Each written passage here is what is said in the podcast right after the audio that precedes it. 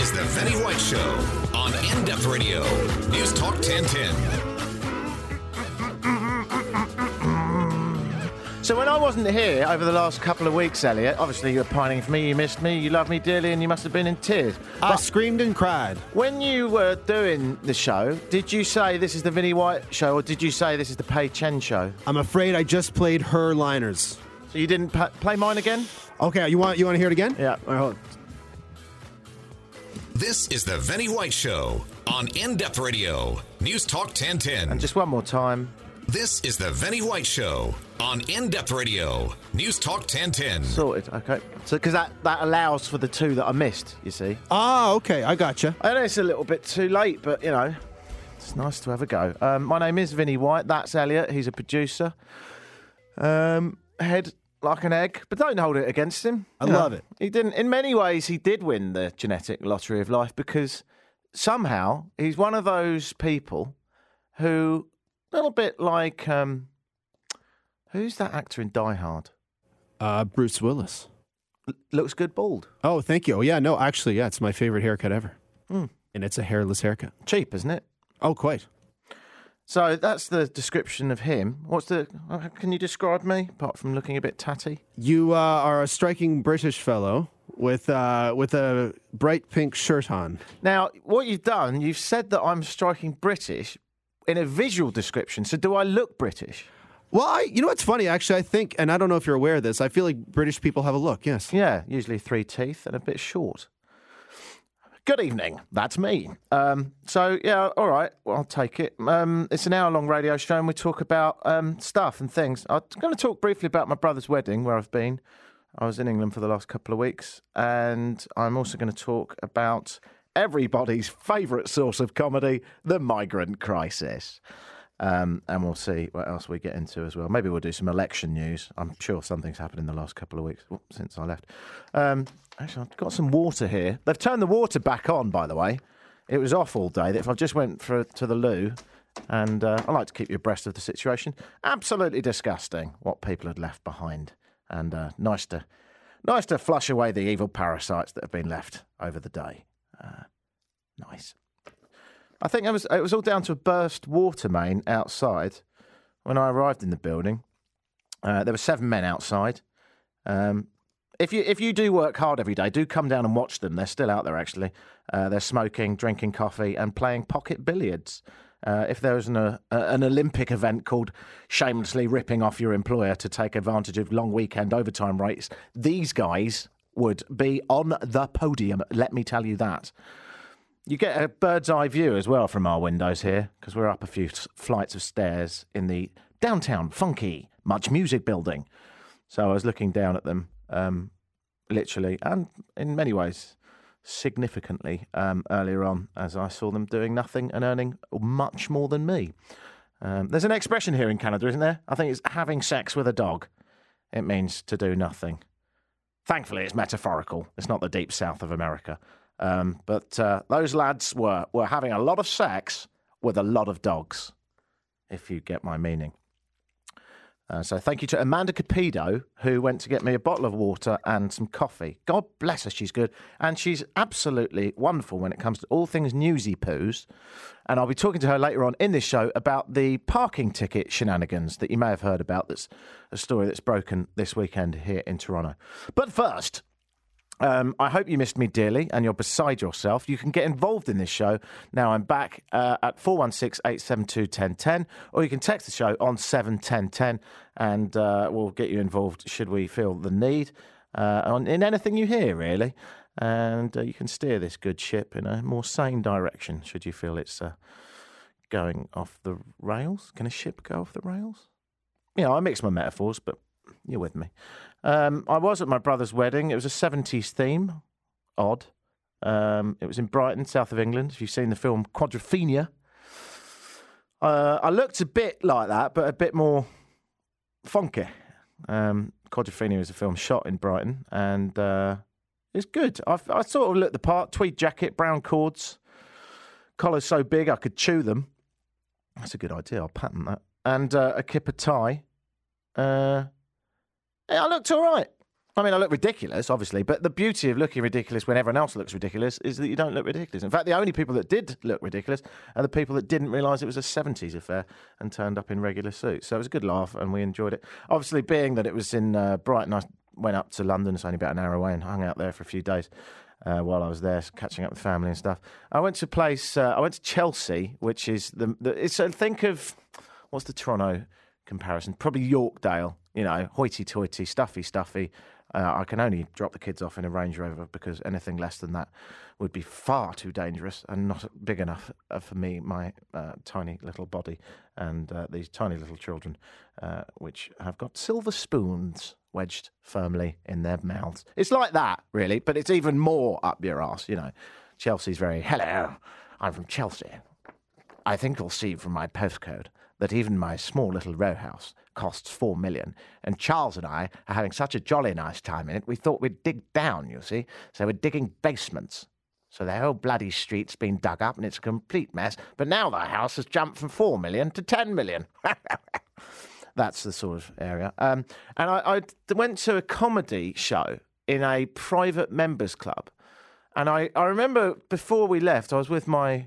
Shall I mention that I've got a girlfriend? Hoo-hoo! Oh, I'm sorry to disappoint, girls. But sometimes you've just got to take a back seat. Yep, Vinny's taken.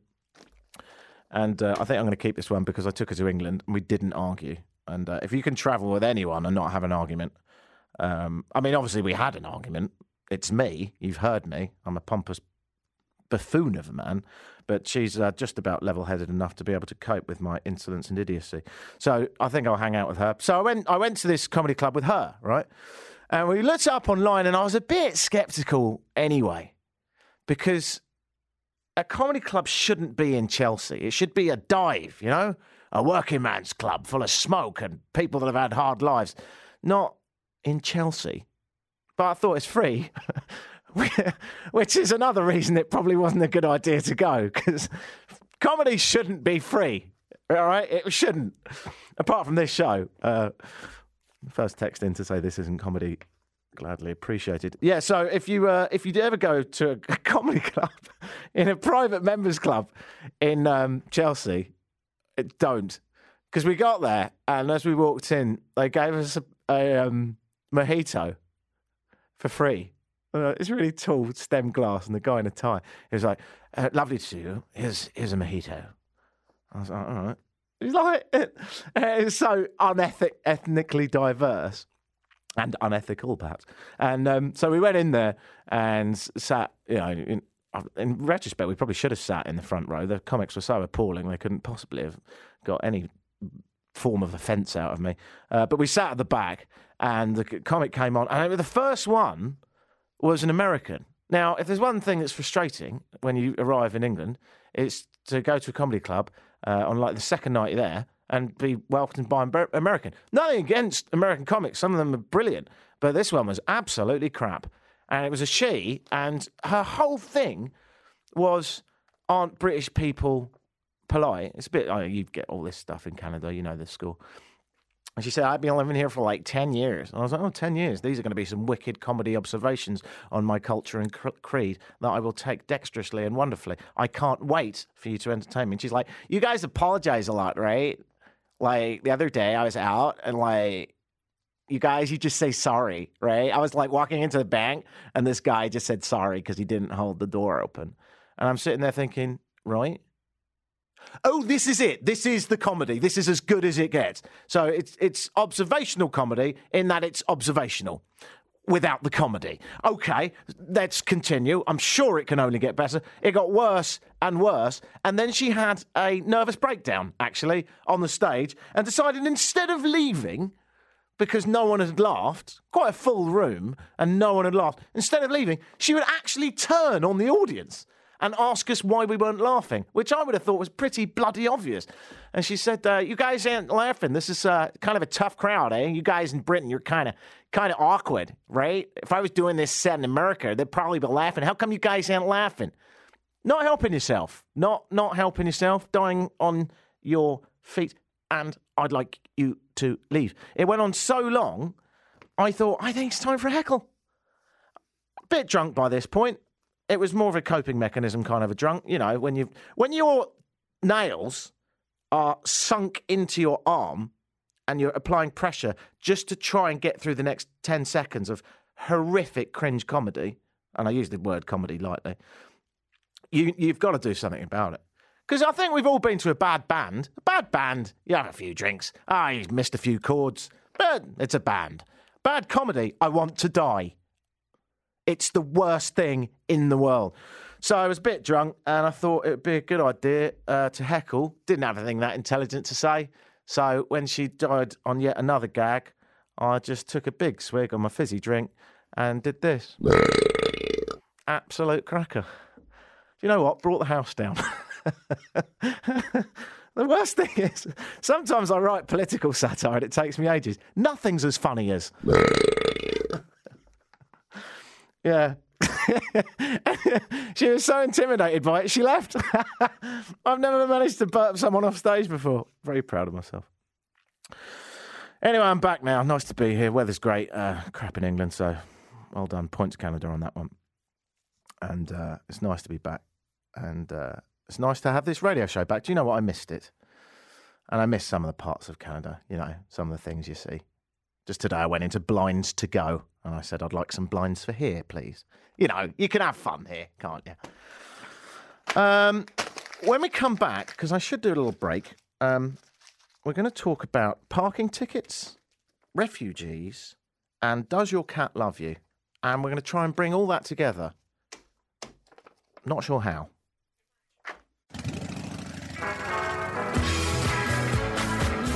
You're tuned in to The Vinny White Show on In Depth Radio, News Talk 1010. The migrant crisis. The migrant crisis.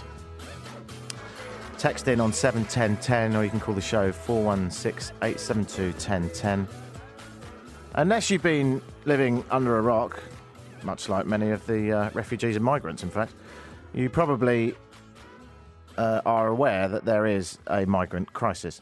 Now, let's start with this. It's not really a migrant crisis, is it? I don't like that. It's more of a refugee crisis. You could call it a refugee crisis. Now, with added migrants, it's, it's more of a refugee crisis. We've got 4 million people now that have left Syria.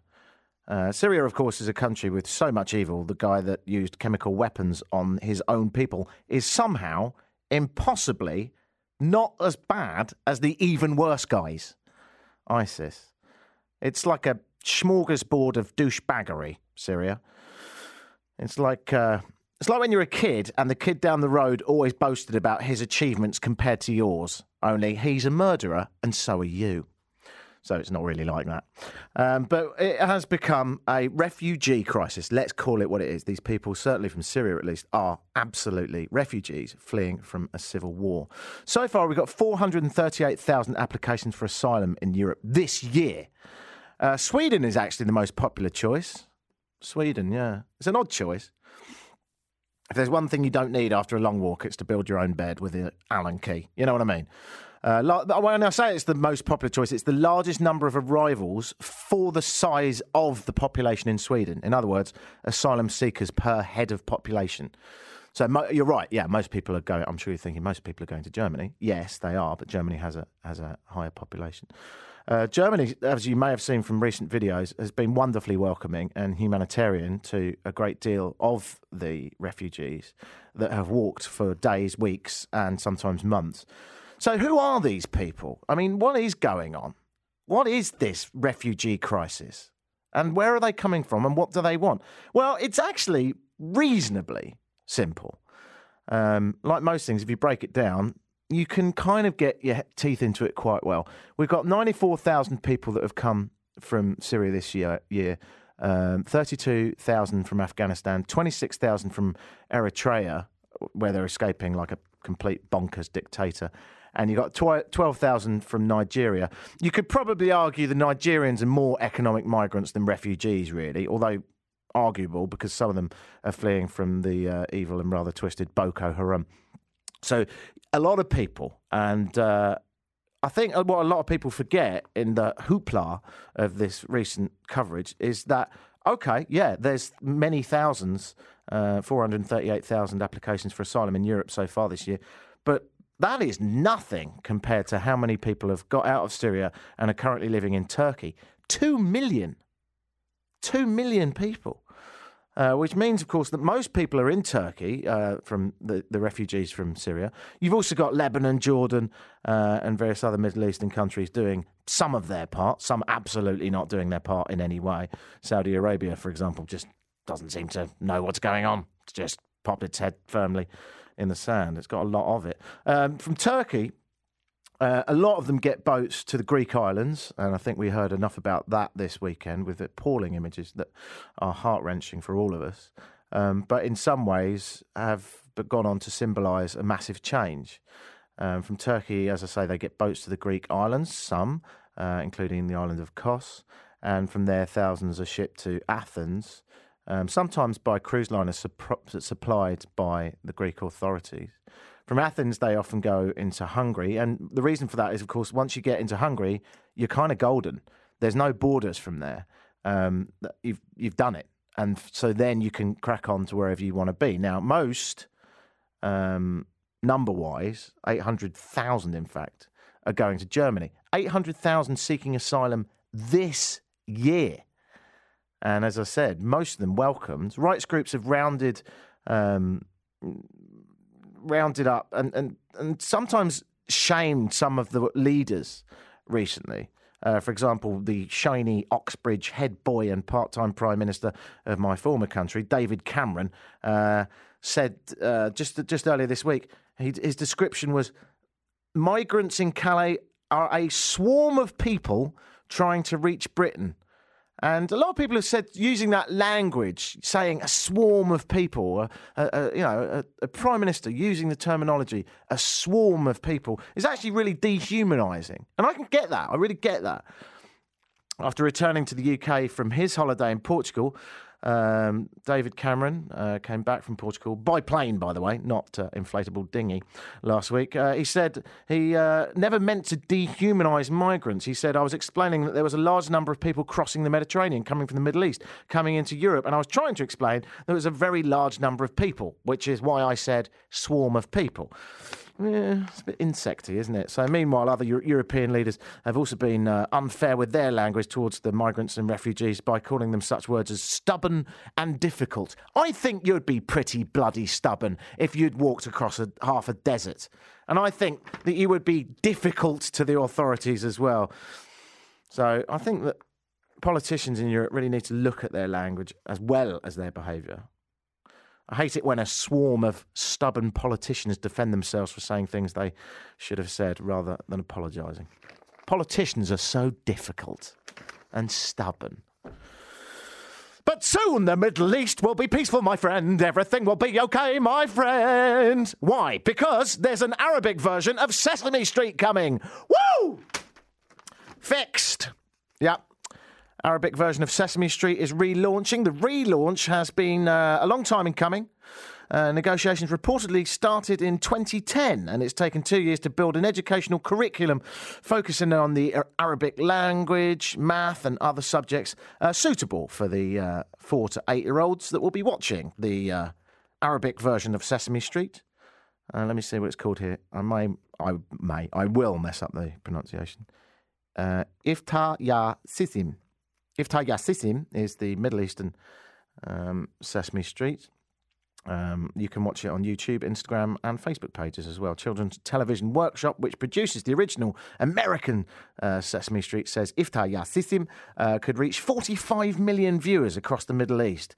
Education chiefs say the most important aspect will be its peaceful, inclusive message which is lacking in some other children's television programs in the Middle East. A good start. A start is something, and we hope that it'll be grand. Sesame Street relaunches, as I say, uh, across the Middle East. A few changes, though, uh, will be made. Bert and Ernie won't share a bed, although they will keep their uh, very dark facial hair. Uh, Elmo will enjoy tickling as always, but the Cookie Monster uh, will become a baklava monster, and uh, Big Bird will be played by an American drone. All that's coming up. Um, meanwhile, what did I miss here? Did I miss anything, Elliot? Ah, jeez. I mean, apparently this the the Toronto Blue Jays are a popular baseball team at the moment. How about those Blue Jays, eh? the Blue Jays, they they doing the best. That's the only thing I heard about the election is that they all Oh, yeah, lead- that thing. all three. Yeah, the election. Sorry. well, it's been it's so early, man. well, I mean, you can on. actually tie the two together because apparently all three of them have said that they're not going to go to a Blue Jays game during the election process because independently, when all three candidates have gone to a Blue Jays game, even in, during this winning streak, they've lost. Ah, So that's one. The only thing they've agreed on is that they won't go to a Blue Jays game. interesting. Yeah, we Yeah. can we can agree on this policy decision. You know, you live in a weird country when three leaders agree on one thing, and that is to not go to a baseball game for the benefit of the country. Yeah, because apparently the Blue Jays are holding all our spirits uh, together. Fact. Uh, Canada, if you didn't know, is having an election. Uh, if you're listening to this in the United States, of course, you won't know about this because uh, you have your own expensive clown filled election. Uh, but us here, America's Hat, is having a cheaper, quicker, and altogether more together, uh, but still with lots of backstabbing and lies. Fantastic. You taught us well, America. We love you dearly. Uh, the USA has probably spent more airtime, I would imagine, over the last couple of weeks looking at the new Google logo instead of what 36 million people that live in igloos and ride moose to work do for an election. Uh, most Americans think, of course, that the capital of Canada is Quebec, and I think they think that Ottawa is a venereal disease. I, I, I don't. I mean, I just, you know, the one thing that Americans do think about Canada is that they don't think about Canada. I think we flatter ourselves by saying, you know, some of them don't even know where the capital is. They don't know where the country is. Earlier this summer, the Conservatives, uh, with a big C for charisma, say what you want about Harper. He has got charisma, hasn't he? Woo! When he walks in at. Hello? Um, yeah, the Conservatives uh, earlier this summer, uh, led by, I think we can describe him as a, as a Dalek with a hairdo, uh, made attack ads against the Liberals, Liberals with a big L for love and peace to the world, man. This stuff's legal. Oh, actually, that'd be better. Yeah. Liberal with a big L for legal cannabis. Um, the whole attack ad, you probably remember this. I think it's, is it still airing? It's the, you know the one I mean, where he's applying for a job. Oh yeah, yeah. It's really weird. If you haven't seen it, it's, it's, it's one of the oddest ads. It's an attack ad against the Liberals, made and paid for by the Conservatives. You! Congratulations. Um, the ad portrays Justin Trudeau as if he was applying for a job of Prime Minister and a panel of reviewers critiquing his inability. A concept so stupid that it must have been dreamt up by a PR company with a coffee machine that gives you brain damage. I mean, it is absolutely remarkably stupid. And to add insult to injury, it's acted by the four actors that are still in Canada that haven't decided to move to the States to actually make some money. So, of course, they're crap. Uh, so it's badly acted. It's conceptually bizarre and is possibly one of the worst adverts I've ever seen in the history of elections. Uh, but time then, I would say, to turn the tables. Wouldn't it be good if the Liberals were to get their own back? Well, some interesting resumes we have here. Let's talk about Stephen. I see he's included his picture. Let's start with the experience section. Nowhere does he claim not to be a robot or that he's an actual human being. Didn't he shake hands with his little kids on their first day of school? And what does the experience section say about keeping us safe? Well, he wants to monitor more of our phone calls and emails. Like that'll stop ISIS? He's such an economist. Pet theories on everything, but blind to real people in the real world. So, what are his policies? Basically, anything that favors the oil industry. Robots need oil. Stephen Harper. He's a goddamned robot. Oh, we love it, we do. Uh, do you know I once met Stephen Harper? It was a long time ago. It was one of the most embarrassing moments in my life. I thought it was a good idea. It was his, his party in his backyard, and I thought it was a good idea to um, it wasn't a good idea. I thought it was a good idea to meet him, but I had a, a pint in my hand, as I mostly do. And uh, when I went to go and meet him and do the handshake, I suddenly realised that I probably shouldn't have a pint because it makes it awkward.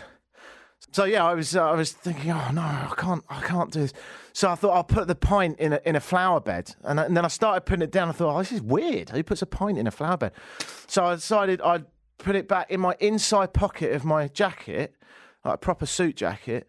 And then I thought that's a ridiculous idea. So I started walking over to him, and he offered me his hand. And then I, I thought this might fall out. So I went to go and pull it out of my inside pocket, and his security guard thought I was about to shoot him. So, so they stood in front of him, and I was, I was like, oh, it's just, I know it's a bit weird, but I've got, I've got a pint in my pocket. And as I said earlier, Harper charisma, so he certainly took that as a joke. He did, he didn't get it, and he was actually quite scared. Yeah, great pianist. Is it pianist? Yeah, I think that's how you say it. Yeah. Yeah, it's close, isn't it? Because it sounds, It's very close. doesn't it? With, with my accent. so if I ever do say Harper's an absolute penis, then then do make sure that I'm actually saying he's great with an instrument. When we come back, we talk about more stuff and things, including the parking ticket phenomena that is Toronto. Brilliant. I love this. Got a parking ticket today? Don't worry about it, old buddy. You know what you should do? Just say that you're going to launch a complaint and then wait for the court date. Ten years later, it's not come up. Hey, you're off the hook, big man. Keep on trucking. This is a public service announcement. You're tuned in to the Vinny White Show on In Depth Radio, News Talk 1010. Yeah, that's right. Yeah, you are. Nice text so far on 71010. Uh, Vinny, we missed you.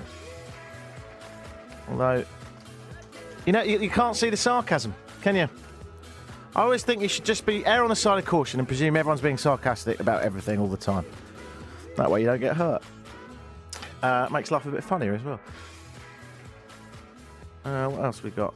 Uh, a Saudi. I don't know if this is true. I'm going to read it out just on the off chance that it is. I should research this. If it's true, then it's disgusting. A Saudi multi-billionaire asked Greece to tell to sell him one of their islands, so he could offer it up as a place for refugees, and they he was going to pay for the cost of building infrastructure, homes, etc. He figures the mass building required would make instant employment for people. Greece, who are broke, said no. I think there's probably more to that story. I mean, Did he include a link? a source, perhaps. I work in journalism, so yeah, a source said. Anyone that says a source, by the way, it means uh, me in my mind just then, isn't it? there's a lot of like my relatives, for example. Yeah, They'll think up of uh, solutions and be like, "Where'd you get that?" Like, I don't know. I just thought of it. yeah. I like it when people make a point that's got absolutely no backing whatsoever, and then go, "Just is, isn't it?" Not really. No. I despair. Um, you know what happened to me this week? I'm going to use this as a platform to set the record straight because something weird happened. I can also promote my company whilst telling you this story. Kuching. I run a company called. Hey, Elliot, what's it called? Uh, I can't remember. Can you re- refresh my memory? Is it Mr. MrPhotoCanvas.com? That's- Sorry, yeah, MrPhotoCanvas.com. Yes. Yeah, that's the one. Cheers, mate. Um, I'll get your coffee later. I never do. no, it's true. you don't. Makes me sound good to the listeners. Can't stand the guy. Bald as a coot. It's- Um, but yeah, I, I had a customer come in, right, and he wanted a very particular picture um, of Toronto as a skyline shot that he had in mind, and he said he'd seen it on the internet. So he got me looking for it for ages. Oh, I should mention I blow up prints on canvas. That's what we do. I forgot. Great ad, wasn't it? Here's some other company names with no reference. Um, yeah, so I, I, that's what I do. It's, it's a living. Listen, I look at some very unattractive people. Um, I have a mirror, and so I, I, I did this job right. I was sort of started helping him looking at images online, and then about ten minutes in, I thought I'm wasting my time here. I can't find it. I don't know what he wants, so I said, "Look, here's a laptop. Sit there next to me and just scroll away and do your thing, right? And when you find it, let me know. And maybe, you know, if it's copyright free, because I ain't no criminal, then I'll uh, blow it up on canvas, all right? And uh, so he goes, all right. So he starts looking. Then this absolute drop dead, stunner, hubba hubba ding dong, gorgeous girl with a little cheeky summer dress came in and heels. You know what that does to us. Um, middle of the day, heels, hubba hubba. I live in King West. It's just a fact of life. I haven't seen a real boob for about 10 years. And um, so she comes in, right? And as I'm walk, as she's walking up to the door, I said, "Blimey, have a look at this," because I've got a, like a male bond with this guy. You know, testosterone. We're like dogs, right? You, me, yeah. Plus, you're going to give me some business, so I'm going to be nice to you. So she walks in, and she wanted a very simple, easy job, but she said she did. She said she was going to come back, so I haven't got her contact details, right? And so that's why I want to set the record straight now, in case she's listening, right? she walked out and said, I'll be back in a couple of days. Thanks for giving me a rundown on your business. Looks great. Great canvases. And what a great price, she said. She was a voiceover artist. And so she she buggered off. And so I, I said to that guy, I was like, oh, she was a bit of all right, wasn't she? He said, I've never seen anyone so beautiful. He just broke down. It was amazing. I thought I was a perv. He took it to a new level. He goes, She was just perfect. I have to go after her. And I went, You go, my friend. You go, whoever you are that I don't know. You get out into the street and you chase her and you take her down like a wounded gazelle within the boundaries of the law. And uh, so off he went, running after her. And I thought, oh, I've got to see this. So I ran out and um, witnessed uh, possibly the most embarrassing thing since that comedy act um, because he said, "Hey, I just I saw you in there. I don't know if you uh, noticed me, but I was I was on the laptop, and um, so I just thought I'd say hi." And she went, "Oh, hi." Okay, okay, and carried on walking, and he just f- fell apart. It was just a, a mess of a man, and he like. He, he told me later that he accidentally spat on her as he was talking. Now, if, if there's one thing women like, other than being relentlessly chatted up when they're just trying to get on with the day, it's being spat in the face. So weirdly, she carried on walking. Worst thing is, right, as she was walking off, she said, I find it a bit weird for you people to do this. And I thought, oh, that's weird. I now know she thinks he works for me. Doesn't she? He was on a laptop in my office. So when she said you people, she thought, oh, Mr. Photo Canvas has a policy of running after women in the street, which we don't do that. We just print canvases, okay? So sorry, lady, for that. I don't know him. And the worst thing is, he couldn't find the image, walked out, didn't order anything. So he's lost me a customer. I bet I've got a review on Yelp. Great canvases, perverts for staff. You know what I mean? I don't need that. So let's set that straight. Right, let's talk. Ladies and gentlemen, Amanda Capido. Hello. So if you don't know Amanda Capido, then where have you been, Captain? Lost touch with reality. uh, she's the news guru, the news junkie, the woman with all the facts. And there's something I wanted to talk to you about today. I wonder if you can help me out. Yes. Uh, can you uh, can you explain what's going on with these parking tickets or lack of parking tickets? Right. So this has to be the biggest story of the day, maybe of the weekend. Mm. Um, the city of Toronto has withdrawn 880,000 parking tickets that were issued between 2002 and 2014, valued at approximately 20 million dollars. Ka-ching. So sounds like a little bit of a money loss for the city and if you just look at it from the from the surface, you would think that someone's just being lazy. Yeah. but it actually was a bit of a it was a bit of a mix up and it's a very financially sound decision it seems because I spoke to the city spokesperson Jackie D'Souza and she explained that a lot of these tickets people or all of these tickets people had wanted a court date since you're you're uh, you're bound to if you request a court date to fight your ticket you are you're allowed to do that these people have been waiting for years, some of them more than a decade, to get their court date. And because parking tickets are just low on the list of priorities, they keep getting bumped. And so it- Mrs. Miggins, who got a ticket in 2005, might be sitting there thinking, I will not pay that. Any second now, Yes. I'm going to get my chance to say that I wasn't parked in front of a hydrant. Yeah. Uh, but I've almost forgotten where I was parked, and I might not even live here. I might be dead actually by now. So obviously, it was going it was going to have to chuck it out in in the sense that it would be hard to process them financially. But also, isn't there a legal restriction? You can't go to court ten years after the fact, can you? Right. So you technically could, but they could argue that it's against the Canadian Charter of Rights and Freedoms because they say that you must have a court date within a quote reasonable amount of time. Quote reasonable amount of time. Any judge would probably think that would be less than a year, wouldn't they? Right. 16 months, I think they're saying, is the maximum. yeah. So anyone that was wanting a court date, if they'd been waiting more than two years, Mm. they're essentially they were they were they were cut off. They got off scot free.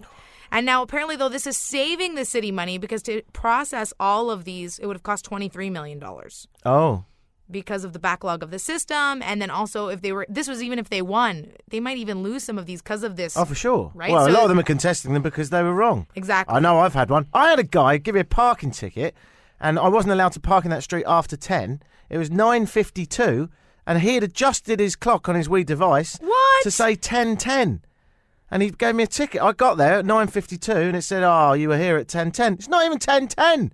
What? That's nuts. I know. See, I always feel like there are these rare occasions where you you get screwed over. Well, I mean, it's ridiculous because any civilized system would have a online form that you could do because they're so clever and stupid at the same time. Wait, so you can pay your parking tickets online. you can pay them online. Oh, yeah, but you can't can't contest them. them. You can't Well, launch the contest. Yeah, that's the whole thing. They do it on purpose because it is part of the system. Yes, and uh, some of those tickets are thirty dollars. Now, once you've paid your three dollars to trundle down on a bumper car attached to some cables to City Hall to fight it, and your three dollars to trundle back again, and the hour that you've inevitably lost, that means you're, More than you're an fighting. hour. Yeah, an Yeah. hour and a bit for the sake of what will now be twenty. Uh, Twenty-four dollars left after your two lots of three dollars. I've thought about it in far too much debt, and if you get in a cab there, forget it. Well, a lot of people just fight them for the sake of it, for this exact reason. They want to stick it to the system. And why it's wouldn't worked. you? When you know now, there's if you're fighting one now, how do we know that in ten years' time those people still haven't got their court date, so they will get dumped as well? You might as well just fight all of them. But you know what? I think people who are going to fight them are going to fight them nonetheless because they Hmm. have this. For me, I'm never I'm never going to take a day off work to go show up in court. I'm going to have to take a half a day off work. I always do the math in my head, right? Is it worth me taking a half a day off work Yeah. to go do this? No. No. I'm going to lose more money. I did it once, and not only is it financially ineffective, it's also one of the most depressing things a human can do. Yeah. It's a grey room full of extraordinarily uh, unhappy people Yeah. shouting at very simple, uh, lost souls on the other side of a glass window. Yeah. It's bleak, to say the best. I fought a red light ticket and I felt like that was worth it because the red light tickets are 200 300 300 bucks. Did you win? I got it lessened. I got it lowered. Yeah. Mm. And then I did the calculation though, is it worth me taking some time off work to go show up here given how much I might get it knocked down to and it was worth it for me. Elliot, cue the track Fight the Power because that's what we've learned today. the best thing I ever did, I got arrested over a, well, sort of arrested over a parking ticket, but not for what you would expect. What did what? It was a bad joke that went very wrong. to a parking attendant? No, it's worse than that. What did Um, you do? You know, I'm a graphic designer Right. when I'm not talking this sensible radio lark.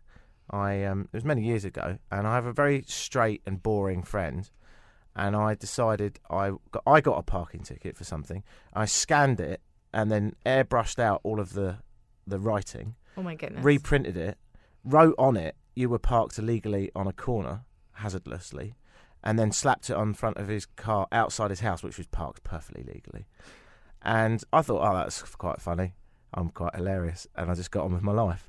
what I didn't know is he lived with his parents at the time, and he gave it to his dad, and his dad was so infuriated he went to the police. oh my goodness. The police said this isn't our parking ticket. Although it was so good a forgery, they didn't realise it was a forgery. Oh, oh my god! So they said, Don't worry about it. And he said, No, I will worry about it. My son got a ticket. And if you don't even know who organised this, then I will launch a complaint. So he launched a complaint against the police. Oh my god! I heard about this and went, Hey, it was a joke. Isn't Oh. it funny? And they said, No, that's not funny. You ba- made your bed, you lie in it.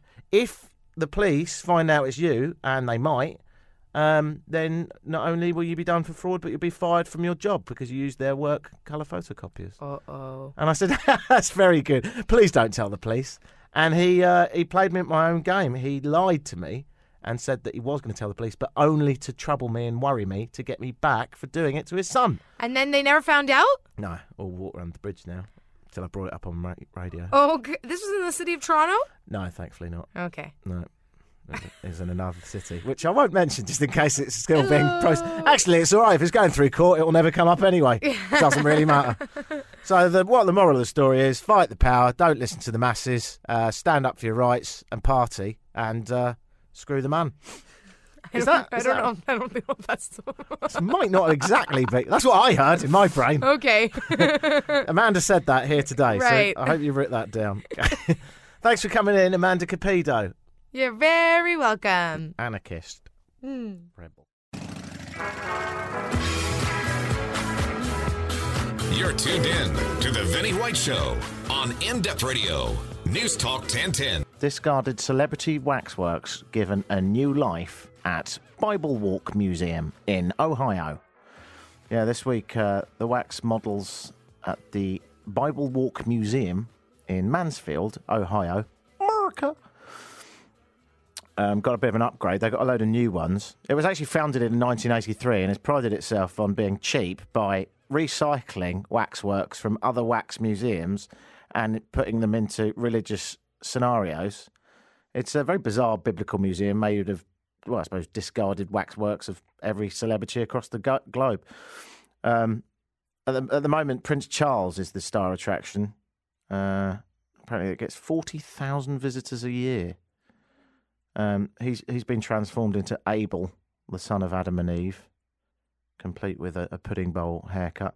I think the best scene though is uh, Tom Cruise as Jesus, Steve McQueen as a disciple, and in the same scene, John Travolta is King Solomon, and George Harrison is fitting a shoe on a horse.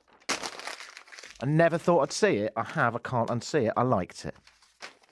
It's in the UK last week, and uh, here's some news from there. Emergency police cars given to civilian staff. Yeah, emergency police cars have been given to civilian staff, regular old you and me's, not the old copper-doodle doos in the UK. Seven police forces in England have uh, given company cars with blue lights and sirens to civilian staff not trained to use them. Uh, the BBC has learned. Finance. What's going on with the music? Hey, The show's ending. oh, you're having a bubble bath, aren't you? I'll just I'm get having into a this. bath. I was going to say I'd like a police car for myself. I want a police car. You know what I'd do with a police car? I would ram raid everyone out of the way on every blocked intersection in Toronto, particularly Spadina and King. If you don't think you can make it, don't try it. Hmm? You people disgust me, but by God, I love you. And I'll be back next week uh, with more of this riffraff. Um, and it's all its beautiful radio technicolor. Next up, more quality here on News Talk 1010. Have yourself a lovely week. Ta-da.